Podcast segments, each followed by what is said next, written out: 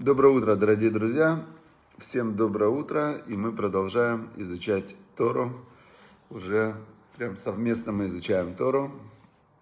Доброе, добрейшее, веселейшее утро. Так, сейчас ждем, пока появятся все участники. И Мириам Малка Маркс нас смотрит. Значит, все уже, Максим Беренчук. И доброе утро всем. Шалом, шалом. Значит, мы сейчас э, перед шаббатом, поэтому будем сразу начинать. Не будем долго раскачиваться, потому что надо успеть много сделать до наступления шаббата. Татьяна Талисман из Биробиджана. Шалом. Значит, э, мы находимся сегодня в, продолжаем находиться в недельной главе Вайера, и показался ему.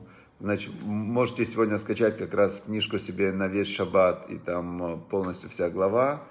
И, значит, э, сегодня 16 Хишвана.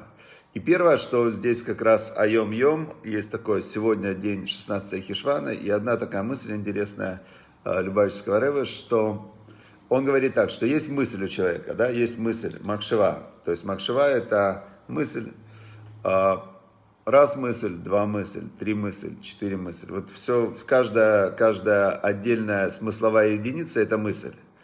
И есть у человека, он, то, что называется на иврите сехель, а на русском разум, он это называет. Сейчас я скажу, что такое разум. Есть у человека а, чувства, эмоции. Теперь что получается? Если, говорит Любасти Рэбе, что если человек не занят никаким полезным размышлением, э, у которого есть цель, например, вот мы сейчас все размышляем, как понять сегодняшнюю недельную главу, что нового Всевышний хочет нам сообщить, э, что я сегодня узнаю полезного о служении Богу, э, и если это как бы есть цель, и мы занимаемся, сейчас у нас все мысли – понять, что сегодня мы можем выучить на уроке Торы за 20 минут. Теперь, значит, э, получается, что все мысли, они связаны с этим намерением. То есть разум, разум человека, он определяет какие-то цели. И дальше мысли, которые есть, мысли это как смысловые единицы, как э, такие смысловые, вот каждая мысль это некая смысловая конструкция они накручиваются на вот это намерение. И когда, Гриша Цибульский, вот Бодертов, когда есть намерение, э, то мысли, они накручиваются на это намерение, как на веретено. И когда вот эти мысли, человек осознает те мысли, которые у него всплывают из подсознания в сознание, то есть вот э, человек думает, так, вот э, он задает некий запрос такой, да, что меня в жизни хорошего, за что я благодарен Всевышнему? Это как веретено. И всплывают сразу из подсознания, из долговременной памяти, всплывают э, разные мысли, которые на это веретено накручиваются. Я благодарен за то, за это, за пятое, за десятое. Проснулся, думаю, телефон есть, интернет есть. Там у каждого свое. Это как каждая мысль, это как веревочка на веретено. Теперь задает другой вопрос человек. Что я хочу покушать? после урока, что мне надо покушать. И у него, значит, вау, накручиваются мысли, это полезно, это вредно, это хорошо это для меня, это плохо. Понятно, да? А эмоция – это ощущение от мысли, то, что человек чувствует по отношению к каждой мысли. Каждая мысль имеет э, заряд. Есть мысли, имеющие негативный заряд, есть мысли, имеющие позитивный заряд – и когда на это веретено намерение накручиваются мысли с позитивным зарядом, то тогда человек чувствует внутри ощущение вот этой энергии позитивная. А когда мысли с негативным зарядом, то негативная. Теперь что получается? Говорит Любавичский Рэбе тут главную такую вещь, идея. Что когда нет запроса, человек не занят никаким конкретным делом, достижением какой-то позитивной, полезной для себя и для общества цели – то всплывают мысли, то есть если остановить запрос, а просто посмотреть, какие мысли будут всплывать, он говорит так, э, то будут всплывать мысли, которые не только не наполнены содержанием, но и склонны вести к отвратительной распущенности. То есть, э, когда у человека нет никаких э, целей, задач, заданий, планов и так далее, то у него мозг его, ему поднимают, всплывает разная пена, и в основном эта пена негативная, э, ну такая плохая пена всплывает. Понятно, да? Дальше. Дальше, значит, э, переходим к недельной главе. Глава Вайера. Мы сегодня находимся 22 отрывок, э, Перека 21 отрывка. Значит, и было в это время, и сказал Авимелех и Пихоль, министр, министр вооруженных сил, министр войска, сказали они Аврааму. Значит, Авраам, как известно, он из прошлой главы, он некоторое время жил у, у Плештим, у филистимлян там, да, его, ему дал разрешение там жить царь Элимелах его звали. И вот э, Авимелах, Авимелах, не Элимелах, Авимелах. И вот этот Авимелах, Шаббат Шалом, да, Авим Раис Васильевна, это из Ульяновска, моя теща. Значит, смотрите, что получается. Авимелах, разрешил жить Аврааму. Забрал у него жену, был момент, вы помните. А, но Бог поразил болезнью весь дом Авимелаха. И Авимелах отдал Аврааму Сару. А, он ничего не смог с ней сделать, не успел. И, значит, а, отдал Сару, дал много денег. И говорит, все, пожалуйста, делайте, что хотите. Я вижу, что ты человек Бога. То есть он увидел ту силу, которую Бог дал Аврааму. Теперь вот здесь говорит, он сидит и со своим министром вооруженных сил разговаривает. И говорит, слушай, говорит, надо идти к Аврааму с ним договариваться, потому что он совершенно ну, невероятной силы человек. И вот пришли они к Аврааму и говорят они, Бог с тобой во всем, что ты делаешь. После чего это было, да, Харьковский шалом, после чего это было? Это было после того, как у Авраама родился сын Ицкак. И Авимелах, он думает, Какое благословение есть на этом человеке? У него сын в сто лет родился, родился. Э, когда там его жена просто говорит, посмотрит на кого-то, он заболел. То есть это страшные силы в них были. И он говорит, давай надо идти с ним договариваться. И он к нему пришел вместе со своим э, пихолем, этим помощником, военачальником, и говорит, поклянись, поклянись мне всесильным Богом, да, с которым у тебя связь, что если, значит, что ты меня не обманешь, и что твои потомки и мои потомки будут жить в мире, что ты не будешь на нас нападать. А, потому что я же сделал для тебя милосердие. Он ему напоминает, смотри, я тебя пустил, я сделал для тебя милосердие. Пожалуйста, пообещай, что ты на меня не нападешь. А, и сказал Авраам, я поклянусь, Анухи и Шавеа. Значит, я поклянусь, вот этот вот момент клятвы, есть целый, э, целый раздел в Талмуде, который говорит про клятвы, про силу клятв. То есть у человека его главный, главный его инструмент, которым он вообще строит свою жизнь, это слова, которые мы произносим и которые мы говорим друг другу. Вот это самое главное. И клятва это когда ты каким-то словам придаешь прям огромную силу, ты их как цементируешь, как в мраморе выбиваешь. И, значит, Авраам ему поклялся. А, но дальше Авраам начал его упрекать. И начал его Авраам упрекать по поводу колодца, который, а, который отняли слуги Авимелыха у Авраама. Значит, он ему говорит, слушай, ну хорошо, это там, у нас сейчас мирный договор, мы подписываем, а что с колодцем? Говорит ему Авраам.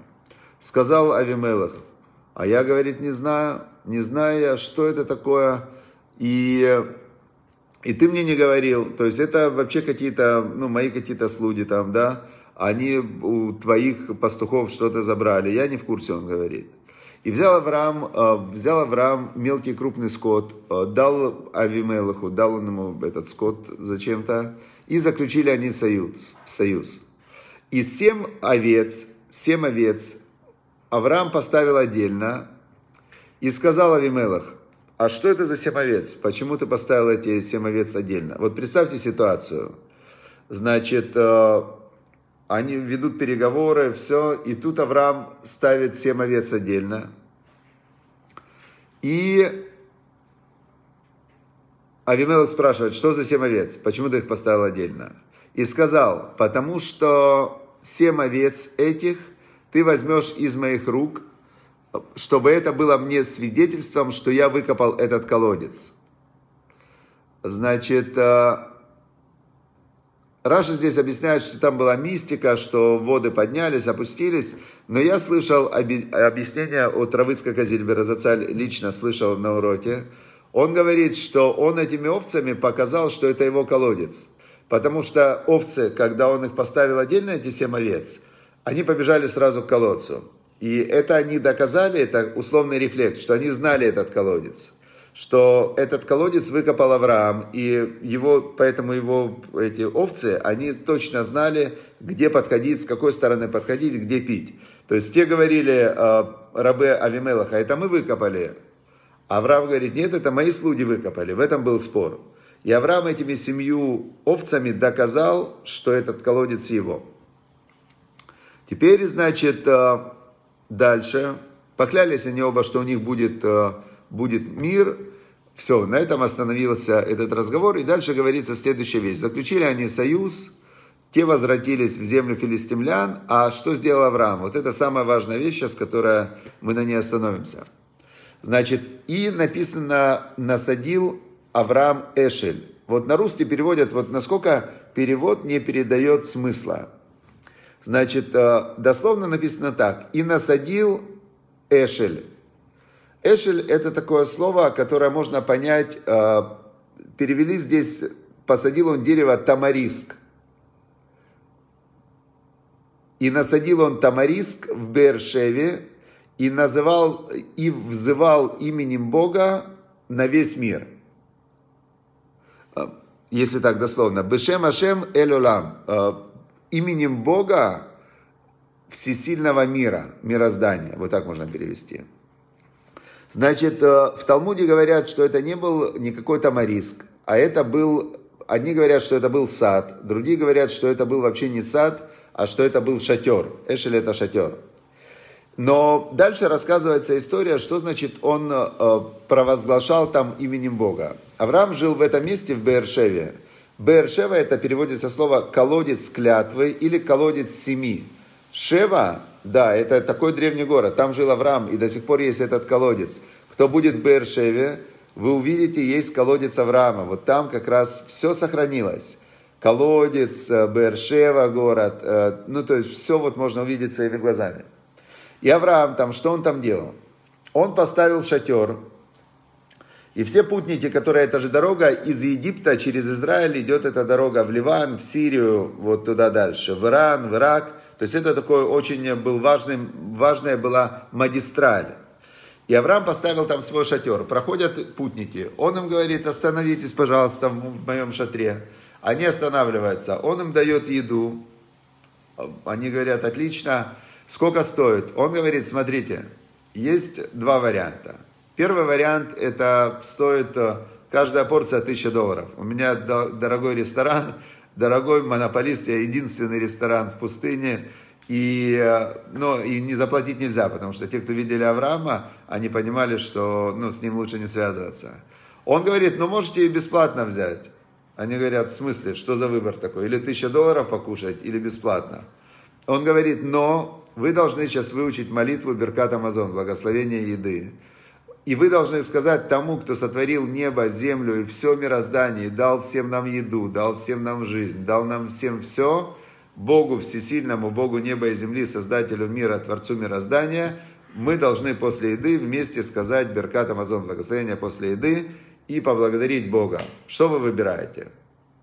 Понятное дело, что люди выбирали благословить Всевышнего, потому что, ну, как бы выбор очевиден.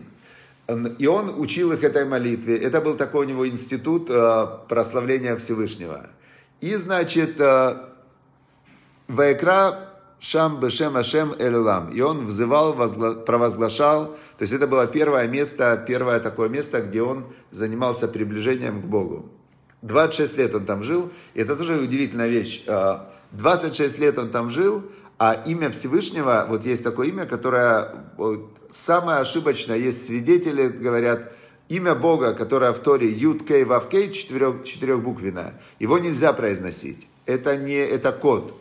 А люди его читают. Это как, знаете, если, например, написано, написано какое-нибудь сокращение, какое бывает сокращение вот на русском или на английском. А, какие бывают сокращения? э, и, и, и так далее, и т.д. Это же не слово. Все нормальные люди понимают, что и т.д. это и так далее. Никто не, не говорит, что есть такое слово и т.д. Так вот это имя Всевышнего, СССР, да, понятное дело, что это сокращение. Так, Юд Кей Вав Кей – это сокращение, его нельзя читать, его нельзя произносить как просто читать как буквы. Есть, когда говорят про это, про имя Всевышнего, то говорят, э, именно изменяют, даже не говорят эти четыре буквы, как они пишутся, говорят Юд Кей, а на самом деле там не Кей буква, а другая буква. Вав Кей, э, то тоже не произносят те буквы, а их меняют на похожее произношение. Почему? Потому что имя Всевышнего, в нем такая сила зашифрована, что просто нереально. Это только имя. А когда есть, ну то есть взаимодействовать со Всевышним мы можем только чуть-чуть, чуть-чуть размышляя о нем, чуть-чуть узнавая о нем, но всегда нужно понимать, какая за, за этим словом стоит сила, создатель мироздания, который не просто создал его когда-то, а который его постоянно воссоздает. То есть вот эта энергия, которая есть внутри всего мироздания, откуда она берется? То есть кто ее создает постоянно? Это Всевышний. И значит, э, Авраам там поселился и взывал он именем Бога 26 лет. Так числовое значение вот этих Юд Кей, Вав Кей четырех букв 26. И это просто удивительное совпадение, что, например, Э, Тора была дана на 26 поколение от сотворения мира, потому что от Адама до Ноаха было 10 поколений, от Ноаха до Авраама было 10 поколений, Авраам был 10 поколение после Ноаха, а от Авраама до Моше Рабейну, поколение, когда была дарована Тора, было 6 поколений, 26. Юткей Вавкей, это числовое значение 26. 26 лет Авраам в Бершеве он проповедовал имя Всевышнего. То есть все, настолько все в этом мире связано, что просто невозможно себе э, представить. Значит, э, хорошо. И вот Ваигар Авраам бы Эрец Плештим Ямим Рабим. Много лет. И вот тут Раша объясняет много лет, сколько это было много лет. 26 лет он вычисляет очень серьезным вычислением. Э, там он дает целый-целый огромный комментарий. Хорошо, дорогие друзья, значит, э, вот у нас сейчас суббота приближается, и суббота как раз это знак союза. Как Авраам заключил союз с Богом, также каждый из нас может э, заключить союз со Всевышним. Знак союза – это шаббат. Значит, мы приближаемся к шаббату, и шаббат каждый седьмой день недели мы отключаемся и понимаем, что мир двигается двигается, как мир двигается, да, без нас. То есть вот человек все время думает, что он должен все контролировать, там все. Нет, все Всевышний контролирует, можно расслабиться и положиться на Всевышнего. Хорошо, все, всем шаббат шалом, хорошей недели, удачи, успехов. А, еще я слышал сегодня на это место комментарий э, Любавического рэба, почему, Авра, почему Авраам э, именно занимался он сам не пошел учиться. Ведь были в то время, еще в то время жили Шем, жил Эвер, Шем сын Ноаха, у него была Ишива. Авраам же не был единственным, кто, кто знал про Бога. А были еще такие люди, как Шем, сын Ноаха, он был праведник, был Эвер. Эвер это еще, он был до Ноаха, да, получается? Шем, Эвер. Шем, нет, он был после, это сын, сын Шема. Значит, а, почему Авраам не пошел к ним в Ешиву учиться? Говорит Любавичский Рэбе, что когда ты узнал про Всевышнего, самый сильный э, инструмент усилить свою веру и усилить свою связь со Всевышним, это начать раз, обучать этой вере. То есть, когда ты э, сам уже установил какой-то уровень веры во Всевышнего, и ты этой верой своей соединился со Всевышним, то есть вера это как, э, как э, прикрепление ко Всевышнему. Да? Тот, кто верит, он прикреплен. Как написано, цадик б эмунато ихе. Праведник своей верой будет жить. То есть вера, она тебя прикрепляет ко Всевышнему. И чтобы усиливать дальше эту веру, есть способ изучать дальше. Некоторые начинают погружаться глубже, глубже в изучение а, Всевышнего, как он сотворял мир, как он управляет миром. Это то, что называется Кабала. И они своей мыслью пытаются познать, познать все выше, выше, глубже в деталях, познать э, проявление Всевышнего. Всевышнего невозможно познать. Это те, кто изучают Кабалу. А есть те, кто как Авраам, они, э, кстати, Авраам, он, есть книга, одна из главных книг Кабалы, называется Сефер Яцера, книга создания. И Авраам, он написал эту книгу, то есть он поднялся до самых-самых, куда может подняться человек э, высот интеллектуальных, познания. И он понял, как, то есть он именно видел и описал, как Всевышний 22 буквами еврейского алфавита сотворял мир. Теперь э, это то что, то, что касается постижения Всевышнего через интеллект. А что делал Авраам? Он проповедовал веру, он, э, он эту веру передавал другим. И каждый раз, когда ты передаешь и кого-то подключаешь к Всевышнему, то в этот момент твоя вера и твоя, с ним, твоя связь с ним усиливается. То есть это как работает как MLM-маркетинг, как сетевой маркетинг. То есть, и вот это то, что делал Авраам в этом эшеле, в этом шатре на протяжении 26 лет. Все, всем удачи, успехов, шаббат шалом. И можно просто сейчас поделиться уроками Вайкра со своими друзьями, знакомыми, и вы как раз будете делать то, что делают, делают потомки Авраама, то есть э, передавать веру в Бога вокруг себя. Счастливо.